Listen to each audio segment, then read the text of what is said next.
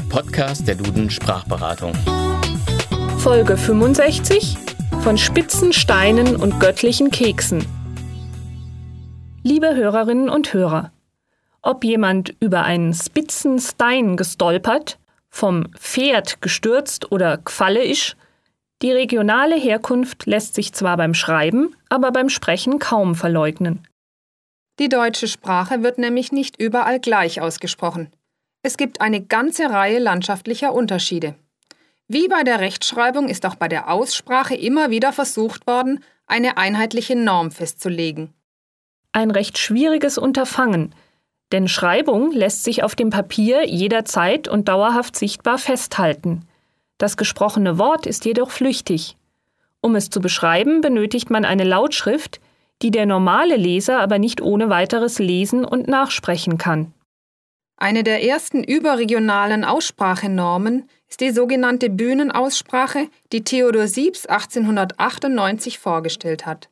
Sie orientiert sich, wie der Titel es schon vermuten lässt, an der als vorbildlich empfundenen Aussprache auf Theaterbühnen. In den letzten Jahren und Jahrzehnten musste das Theater jedoch seine Rolle als Maßstab für die Aussprache an Rundfunk und Fernsehen abgeben.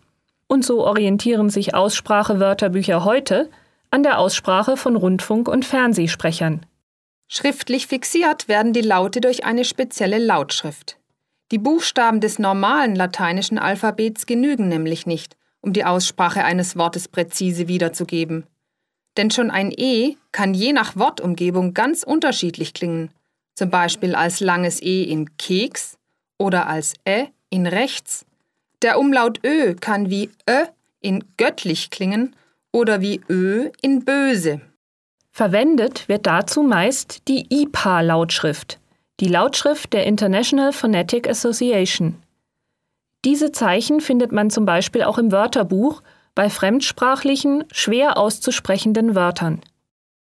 Wer mit den IPA-Zeichen nichts anfangen kann, dem helfen in digitalen Wörterbüchern häufig Hörbeispiele, das heißt Audiodateien, die man sich anhören kann. Aber nicht nur bei Fremdwörtern sorgt die Frage nach der richtigen Aussprache immer wieder für Diskussionsstoff. Häufig, aber nicht immer, entspricht die eher norddeutsche Aussprache der Standardlautung, also China und nicht China. Die Endung ig wird ich gesprochen, also König oder einig und nicht König und einig, wie in Süddeutschland meist zu hören. Und nicht immer ist das im süddeutschen Sprachraum so beliebte Ä fehl am Platz. Es heißt zwar Leberkäse und nicht Leberkäse, aber wo der Buchstabe Ä steht, wird auch ein Ä gesprochen. Also Leberkäse und nicht Leberkäse, Träne und nicht Träne. Der schon sprichwörtlich gewordene spitze Stein, über den man stolpert, ist ein typisches Merkmal der niederdeutschen Aussprache und entspricht nicht der Norm. Ebenfalls dialektal ist die Aussprache von PF wie F. Als korrekt gilt Pferd und Pfeil und nicht Pferd und Pfeil. Wer also plant, sich als Nachrichtensprecher oder Theaterschauspieler zu bewerben, wird nicht darum herumkommen, an seiner Aussprache zu feilen. Für alle anderen gilt Varietas delectat. Abwechslung macht Spaß und regionale Eigenheiten bedeuten häufig auch eine Bereicherung der Sprache.